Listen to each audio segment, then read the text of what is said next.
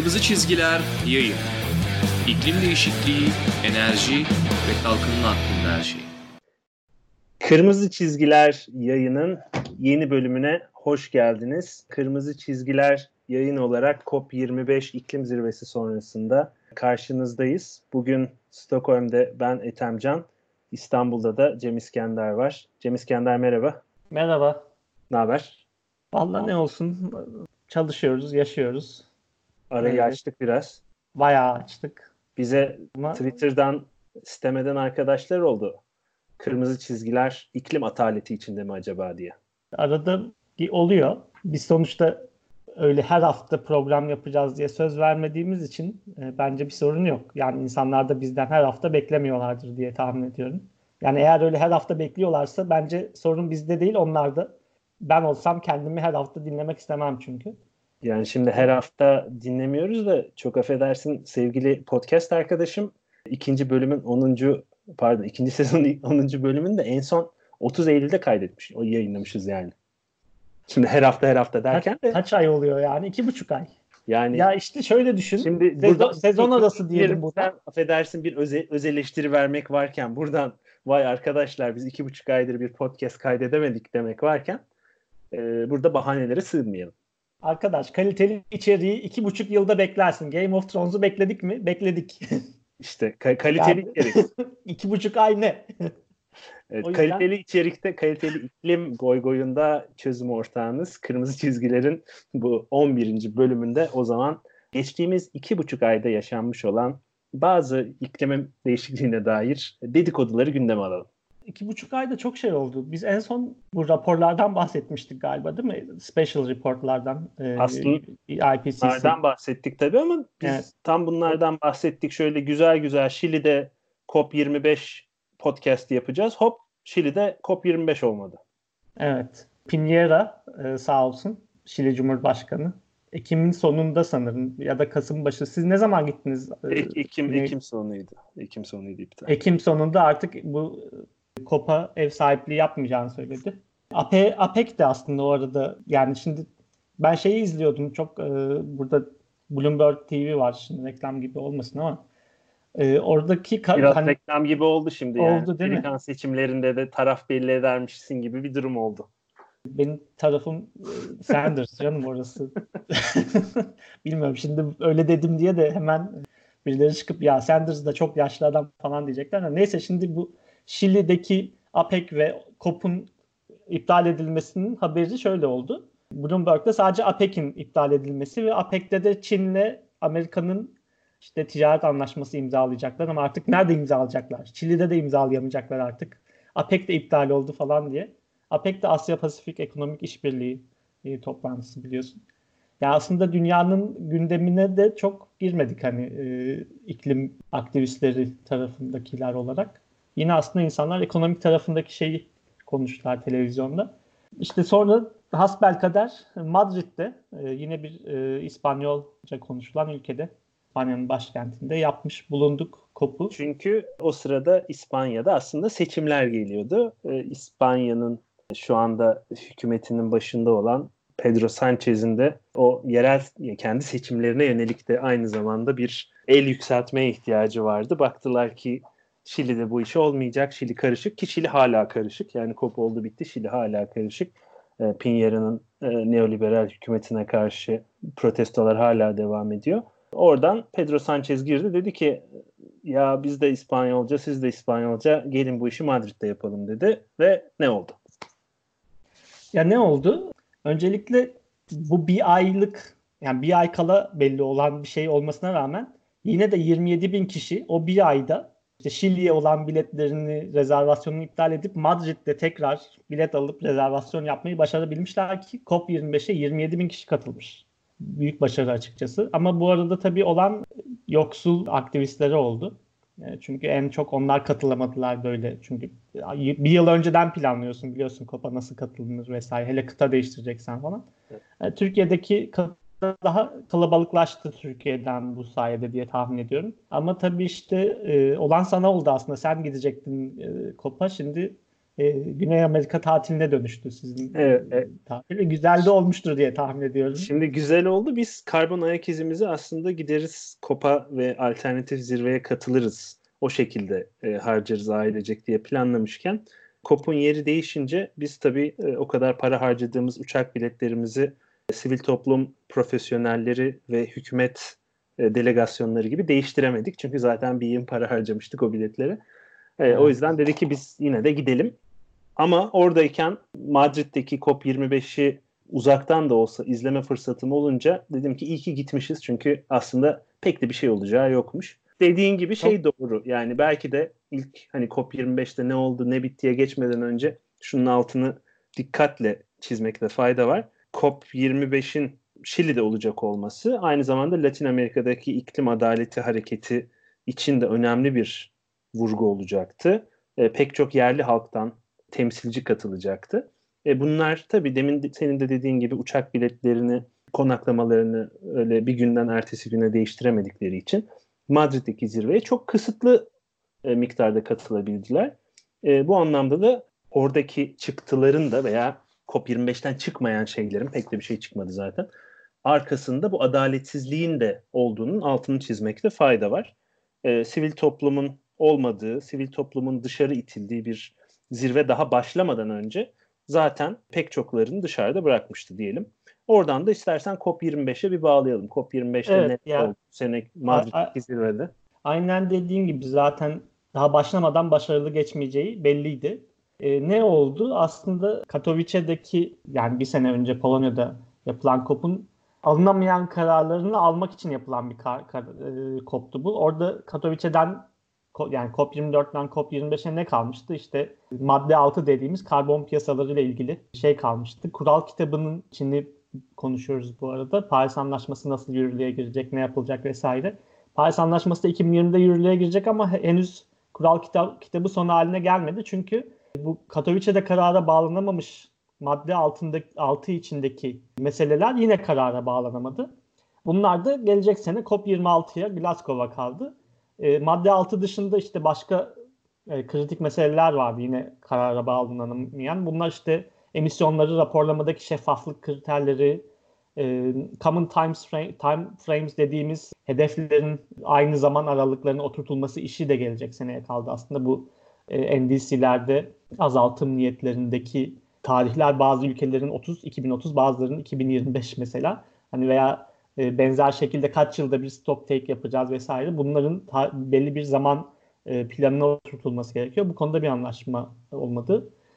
Bunun dışında COP25 için işte Ambition COP deniyordu. Yani iddia taraflar toplantısı. Daha iddialı hedefler koyalım diye bir hedefi vardı. Bunun için hatta işte Guterres'in Eylül ayında yaptığı New York'taki zirvenin ardından bunun daha böyle iddialı geçmesi bekleniyordu. O konuda da hiç yine bir gelişme olmadı.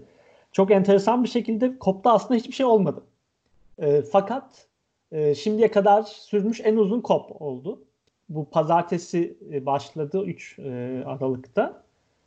Pazar günü 13.55'te bitti. Aslında cuma akşam 5'te mi 6'da mı ne bitmesi planlanan bir toplantı bu. Fakat 44-45 saat bir planlanandan daha sonra bitti.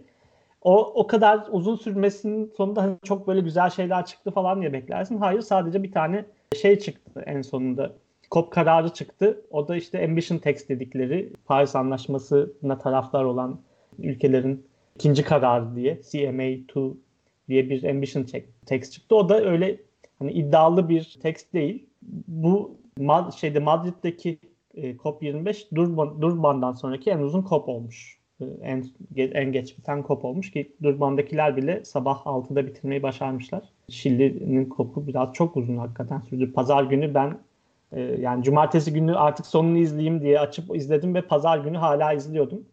Yani biraz şey gibiydi artık yani. Bitir hoca maçı bitir diyerek. Aynen öyle. Şilili Çevre Bakanı Schmidt'in acaba COP başkanı olarak beceriksizliğinin de mi şeyi oldu diye de düşünüyorum. Çünkü isteyerek veya istemeyerek bu kadar toplantının uzamış olması bu toplantıların, iklim zirvelerinin gediklilerinden Selamül Huk vardır Bangladeşli. Onun da Twitter'da belirttiği gibi aslında en kırılgan olan iklim etkilerine, en fazla iklim adaletine muhtaç olan ülkelerin katılamaması sebebiyle işte uçakların değiştirememeleri, uzatmalarda artık o ana oturumda genel oturumlara katılamamaları, dönmek zorunda kalmaları sebebiyle çok daha kısıtlı sayıda insanla yapılıyor.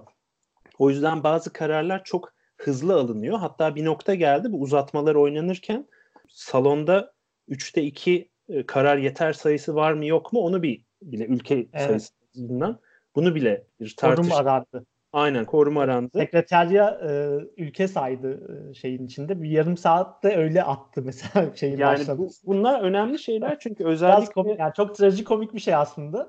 Prosedür yani orada olmayanların hemen hepsi gelişmemiş, az gelişmiş, yoksul ülkeler diye tahmin ediyorum. Hani Amerika'nın alıp başını gittiğini sanmıyorum açıkçası orada. Yani bu iklim adaleti tartışmalarında, çevre adaleti tartışmalarında biliyorsun 3 tane farklı kategoriden bahsediyoruz. Bir tanesi prosedürel adaletsizlik, bir tanesi bölüşüm adaletsizliği, bir tanesi de tanınma adaletsizliği.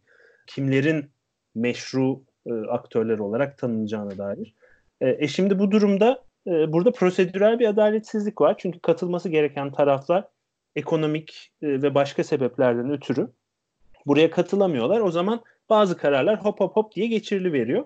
Bu olurken bir taraftan da şey de var. Yine anladığım kadarıyla biraz Schmidt'in bu işleri hızlı geçirip en azından Şili'nin başkanı olduğu COP'tan bir şey çıkaralım diye biraz ısrarcı olmasından da kaynaklı. Çıkan taslak metinleri müzakereciler bile internette bulamamış. Yani böyle de bir şey var. Yani taslak metinin üzerine taslak metini bir yerlere koyuyorlar. İşte çerçeve sözleşme sekreterliğinin sitesinde. Ama bunları daha görmeye, okumaya fırsat kalmadan hemen bir şey yapılıyor. Kabul ettik, kabul edenler falan filan diye. Böyle bir geçiştirme durumu da vardı. Evet. Bütün bunlar aslında COP25'in, Madrid'deki COP25'in biraz gümbür gümbür çöküşüne de herhalde katkıda bulundu diye düşünüyorum. Ya o şey çok enteresandı. Hani normalde karar alma biçimi oylamaya sunuyorum. İtiraz eden yok. O zaman kabul edilmiştir diye işte tokmağı vuruyor. Orada itirazlar daha yeni yükselmeye başlıyor. O kadar acele ediyor ki ve itirazların hepsi ya eminim tekst çok iyidir ama nerede? Hangi maddeden bahsediyoruz? Teksti bulamıyoruz diye. En nihayetinde sekreteryanın web sitesi bozulmuş. Tekstler Dropbox'taymış aslında bir tane. Şimdi onun da reklamı oldu gördün mü? Bloomberg bir, Dropbox 2 şeklinde reklam.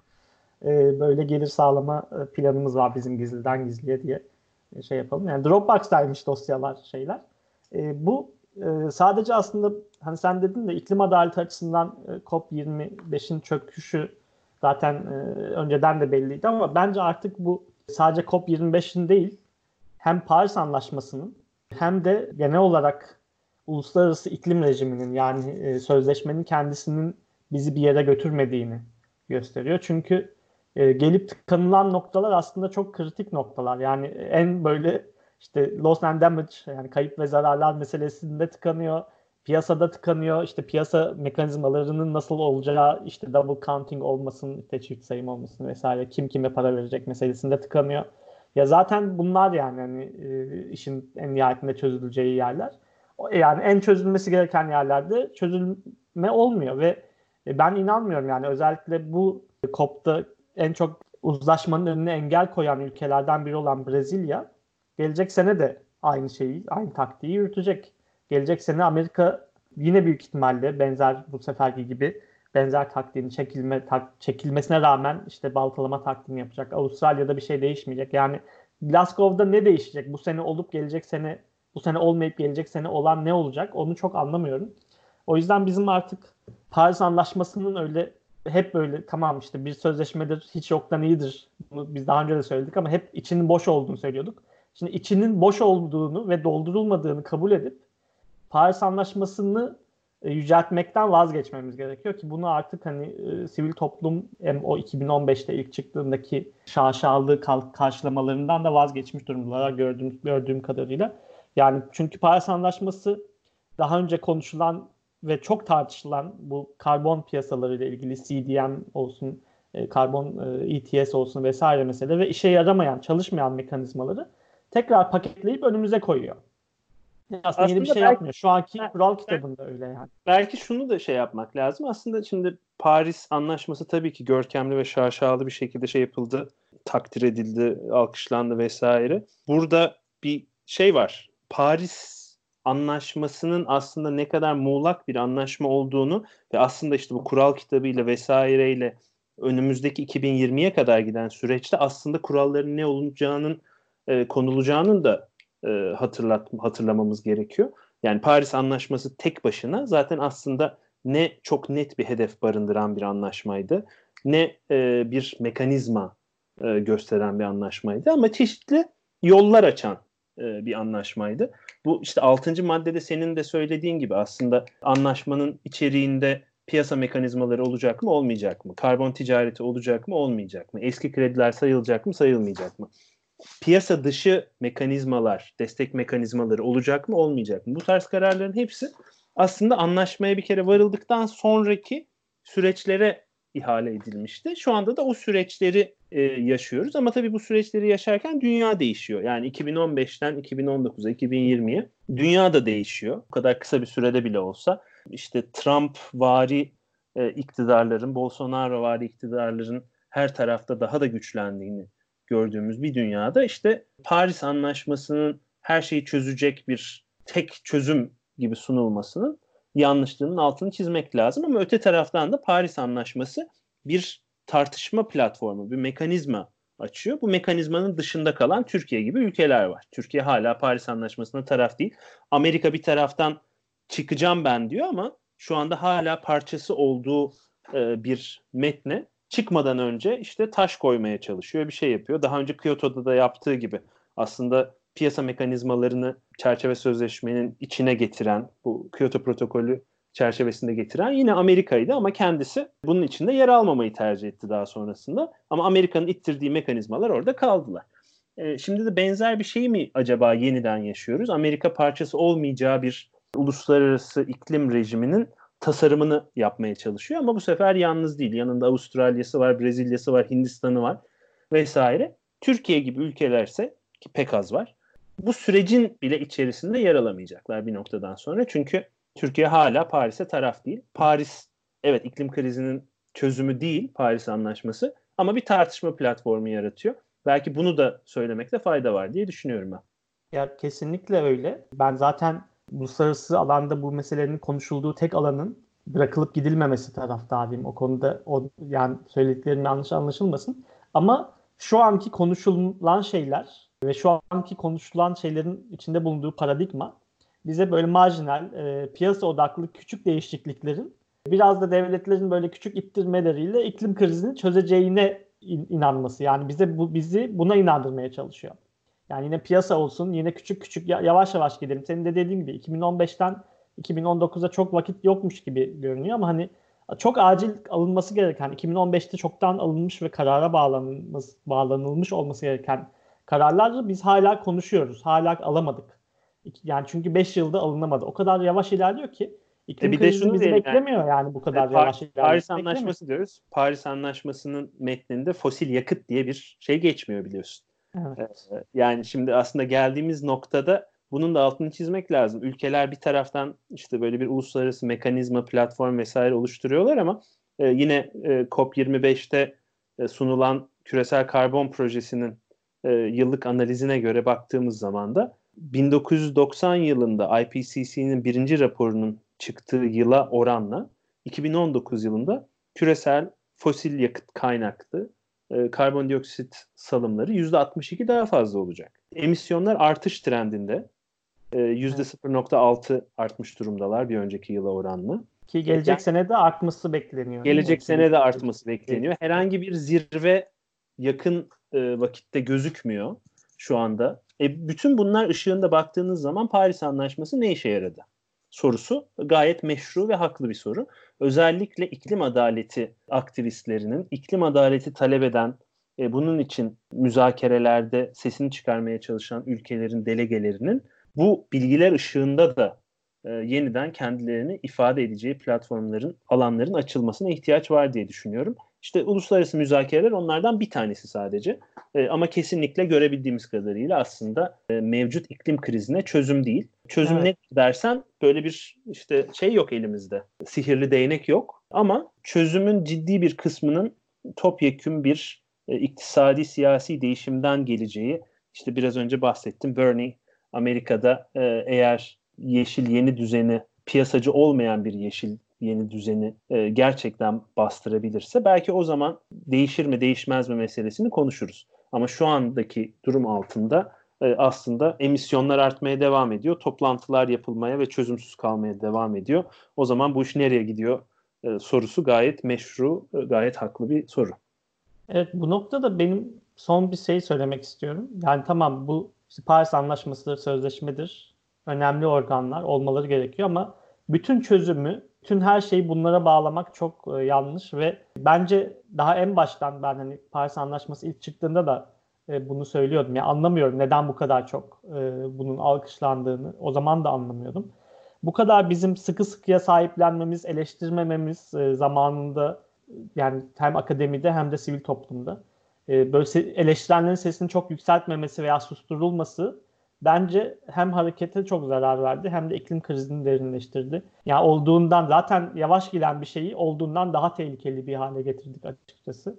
Bunu düşünüyorum şu anda ve yani çok daha net bir şekilde daha müzakereleri eleştiren, Paris Anlaşması'nı eleştiren, bütün ülkeleri katılan yoksul veya zengin bütün ülkeleri peşinde koşan başka bir tarz aktivizm gerekiyor artık bize.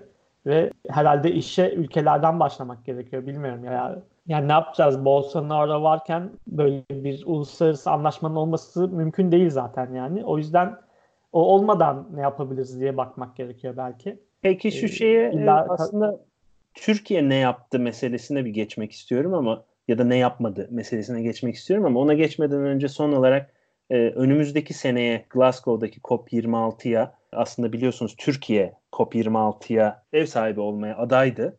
Uzun süre boyunca Türkiye bu talebini COP'larda beyan etti. Ara toplantılarda da beyan etti ama ne olduysa bir anda Türkiye çekiverdi.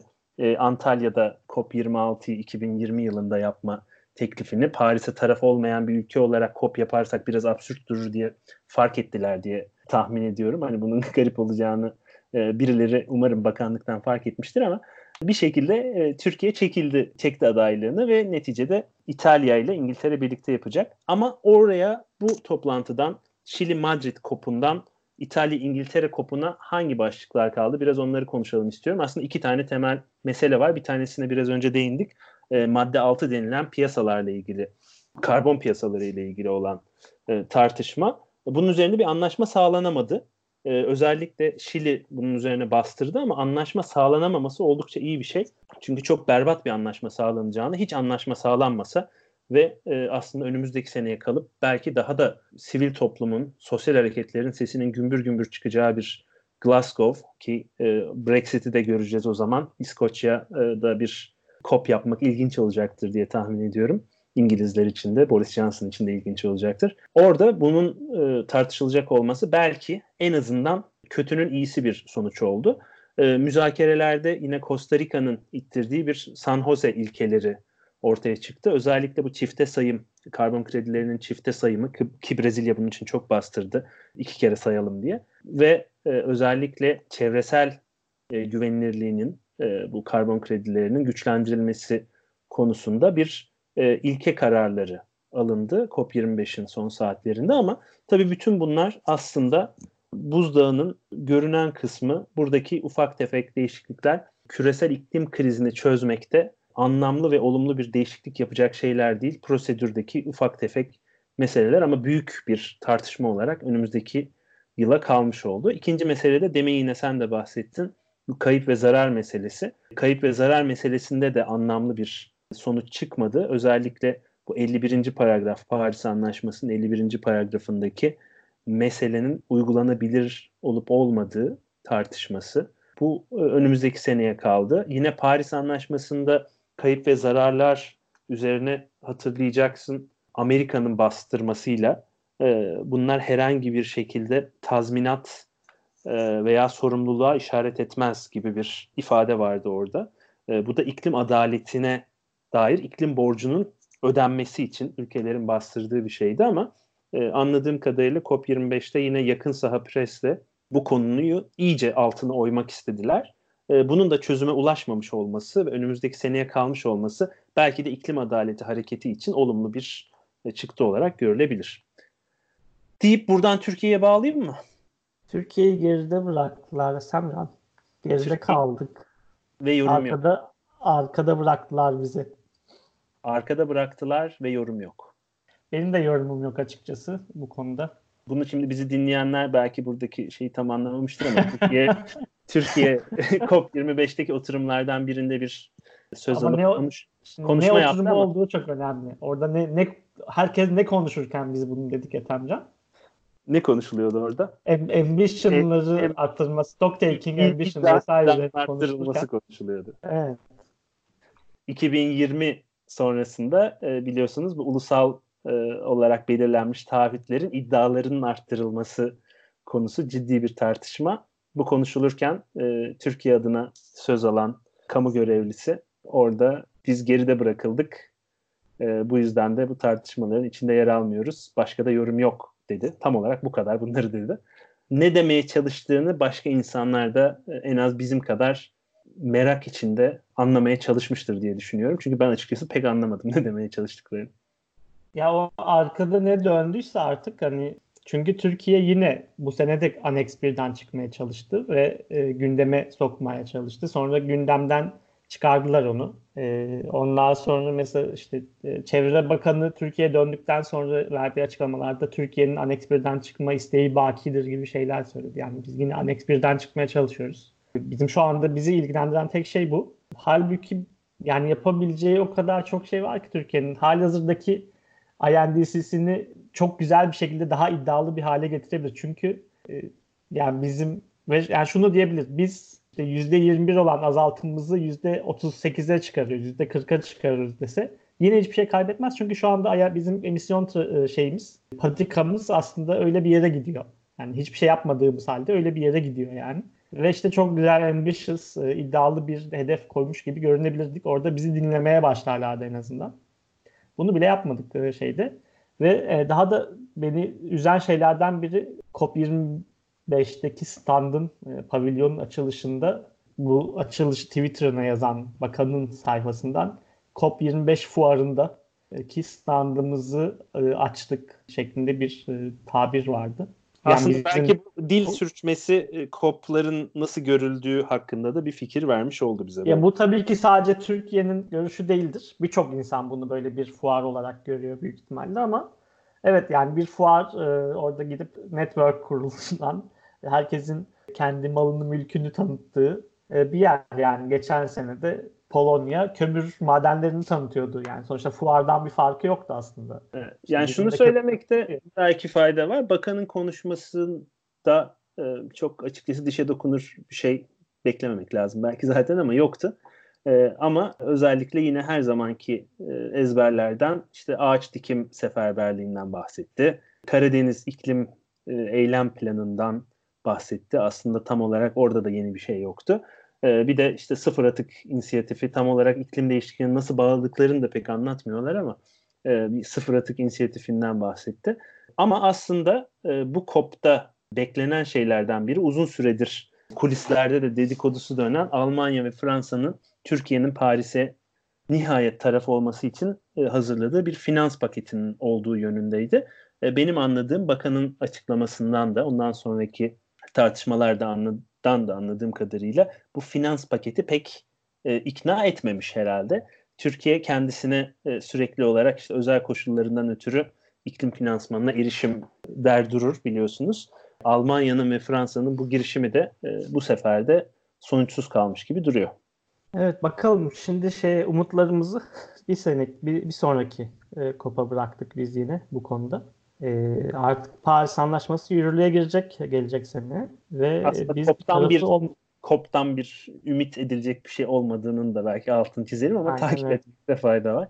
Yani evet böyle bir özet yapmış olduk aslında COP'la. Son olarak şeyi de bir söylemek istiyorum, onu da atlamayalım çünkü herhalde bu COP'un yine en önemli noktalarından bir tanesi ikinci haftanın ortasında 300 kadar sivil toplum temsilcisinin müzakerelerden dışarı atılması oldu. Önemli bir mesajdı aslında, sürecin nasıl yönetildiği, nasıl yönetilemediği ve aslında gerekli olan iklim adaleti mesajının nasıl tartışmanın dışında tutulduğuna dair oldukça görsel olarak da önemli bir şeydi diye düşünüyorum.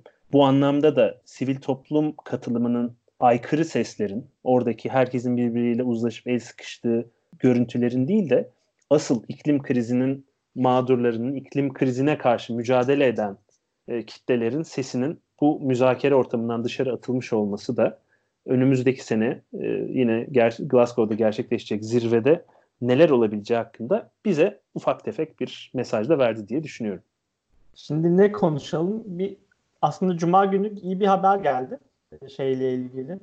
İklim adaleti için önemli bir dönüm noktası olarak nitelendirilecek bir şey. İklim davasını kazandığı aktivistler Hollanda hükümetine karşı açtıkları ve iklim değişikliğiyle mücadele etmediği için Hollanda hükümeti bir insan hakkı ihlali işliyor argümanıyla açtıkları davayı kazandılar en sonunda. Senin bir yorumun var mıdır bu konuda? Yani çok aslında önümüzdeki başka şeyler için, iklim davaları bağlamında özellikle çok önemli bir öncelik oluşturacak, bir precedent oluşturacak aslında. Urgenda davası çok önemli ve uzun süredir de devam eden bir davaydı biliyorsunuz. Önemli bir gelişme. Çünkü Hollanda'daki yüksek mahkeme ekoloji kolektifinden hukukçu arkadaşlarımızın da yorumlarında belirttikleri gibi hem ilk derece hem de istinaf mahkemesi tarafından verilen karardan ayrılmayarak emisyonları önemli oranda ve acilen azaltmakla hükümetin yükümlü olduğunu kesin olarak belirtmiş oldu. Buradaki kullanılan hukuki strateji aslında Avrupa İnsan Hakları Mekanizması üzerinden hükümetin azaltım hedeflerini yerine getirmemesinin insan hakları yükümlülüklerine aykırı olduğu yönündeydi. Bu anlamda da yüksek mahkemenin verdiği karar bir dönüm noktası. Çünkü bir şekilde Avrupa Birliği üyelerinden bir tanesi olan bir devlette Avrupa İnsan Hakları Sözleşmesi'ne referansla iklim değişikliği eyleminin insan haklarıyla iç içe olduğunu mahkeme tescillemiş oluyor. Bu anlamda tabii ki hukuk tartışması daha da ilerleyecektir. Ama en azından şunu söyleyebiliriz. Son yıllarda gitgide artan bu mahkemeler yoluyla iklim adaleti talep etme, bunun için hukuki mücadeleye taşıma meselesinde ciddi bir seviye atlandı belki denilebilir. Ciddi bir, önemli bir noktaya erişilmiş oldu. Başka yerlerde belki daha da ilerlediğini göreceğiz bunun, ama Urgenda davası bu anlamda ciddi bir örnek teşkil edecek. Bunun daha detaylarını yine hukukçu arkadaşlar değerlendirecektir. Karar yayınlandıktan sonra, İngilizce çevirisi de çıktıktan sonra daha doğrusu kararın.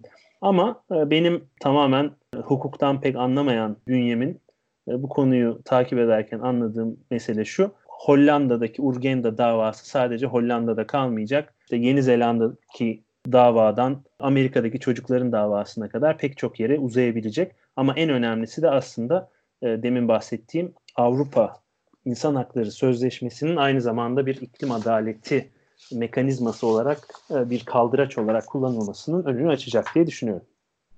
İnşallah böyle olur. Ben tabii bu işin sadece insan merkezli düşünülüyor olması konusunda çok hemfikir değilim. Sadece boyutlarından biri. Yani tabii ki bir insan hakkı meselesidir. Ama doğa hakkı meselesi olarak da davaların kazanıldığı günleri görürüz inşallah diyorum. Ama bu çok önemli bir başlangıç tabii. Çünkü yani bunun tamamen reddedenlerin olduğu bir dünyada bunun bir insan hakkı meselesi olarak kabul edilmesi gerçekten çok büyük bir başarı ve büyük ihtimalle ilk aşamada Avrupa Birliği'ndeki halkların iklim davasında bir girdi olarak kullanılacaktır diye düşünüyorum bu dava. Evet, bugün de bayağı konuştuk aslında.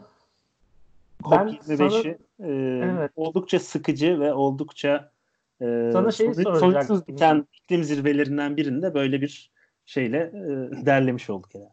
En başta soracaktım, unuttum. Gidemediğine üzgün müsün Ethem Can? Yok, kesinlikle. COP'a gidemediğine üzgün müsün? COP'a gidemediğime değil, ama aslında Şili'ye nihayetinde gidemediğime ve oradaki alternatif iklim adaleti zirvesinin beklenildiği boyutta gerçekleşememesine açıkçası biraz üzgünüm. Çünkü gerçekten Latin Amerika'da gerçekleşecek bir alternatif iklim zirvesinin önemli olacağını düşünüyordum. Orada bir zirve gerçekleşti ama çok çok minimal bir katılımla gerçekleşti maalesef. Uluslararası katılım yok denecek kadar azdı. Biz de iki çocuklu olduğumuz için bu karmaşadan ötürü Şili planımızı maalesef iptal etmek zorunda kaldık. Oradaki arkadaşların da tavsiyeleri üzerine. Ama görebildiğim kadarıyla bu zirveye gitmeye çok da gerek yokmuş. Genellikle zaten COP'ları takip etmek meselesi iklim adaleti mücadelesi verenler tarafından tartışılan bir mevzudur biliyorsun. Hani COP'lara gitmeye gerek var mı? Gerçekten COP'ları takip etmeye gerek var mı diye. Ben açıkçası COP'lara gitmeye gerek varcılar tarafındayım ama bir taraftan da COP'ların bir zirve tiyatrosu. Manchester Üniversitesi'nden Carl Dett'in önemli bir tabiri bence. Bunların bir zirve tiyatrosu olduğunun bilincinde olarak oraya gitmek lazım. Belki de bakanın söylediği şey doğru. Gerçek bir fuar orası. Ama o fuardan ne alıp o fuardan gerçekten iklim adaletini bastırmak için ne verebilirsiniz? Biraz ona bakmak lazım. Ben açıkçası bu sene gidemediğime hiç pişman değilim. Ben birazcık aslında o konuda Patrick Bond gibi düşünmeye başladım. O da son makalelerinden, kitap chapterlerinden birinde şey diyor. Yeni nesil aktivizm, Birleşmiş Milletler İklim Değişikliği Çerçeve Sözleşmesi'nin iç bürokrasisinden uzakta olmalı. Enerjisini o tarafa vermemeli, yani oradaki bürokratik karmaşaya vermemeli ve bu tür işte elit konferanslarda yoksullar için hiçbir sonuç vermeyeceği belli olacak toplantılarda zaman öldürmemeli. Birazcık böyle düşünmeye başladım ben de. Gitgide bu görüşüm de güçleniyor. Yani COP'a birilerinin gitmesi gerekiyor bence de iklim adaletini savunmak için.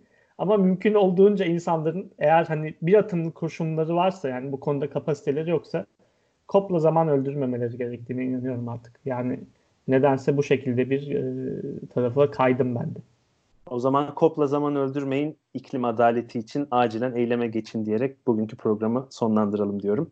Evet. Umarım arayı bu kadar açmayız. 2,5 ay olmadan bir sonraki yayınımızı gerçekleştiririz. Bugün burada programın sonuna geldik. Senin son söylemek istediğin bir şey var mı Cem?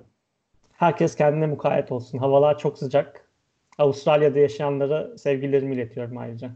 Çok, orası ayrıca sıcak. Hava dalgasıyla yanıyor çünkü. Meteoroloji dersi almadan iklim bilimciyim demeyin, iklim ve enerji uzmanıyım hiç demeyin diyerek o zaman bu konuyu burada balla bağlayalım. Bir sonraki programda görüşmek dileğiyle. Hoşçakalın. Hoşçakalın.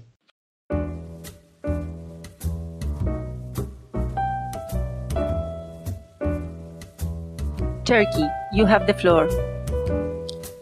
Thank you, Madam President. This is going to be a very short intervention. We said we were left behind and we will stay silent on the process and no further comments. Thank you.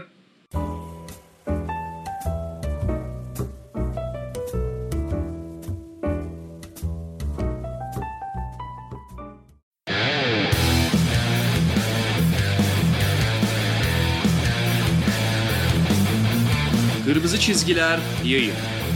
İklim değişikliği, enerji ve kalkınma hakkında her şey. Thank you, Turkey.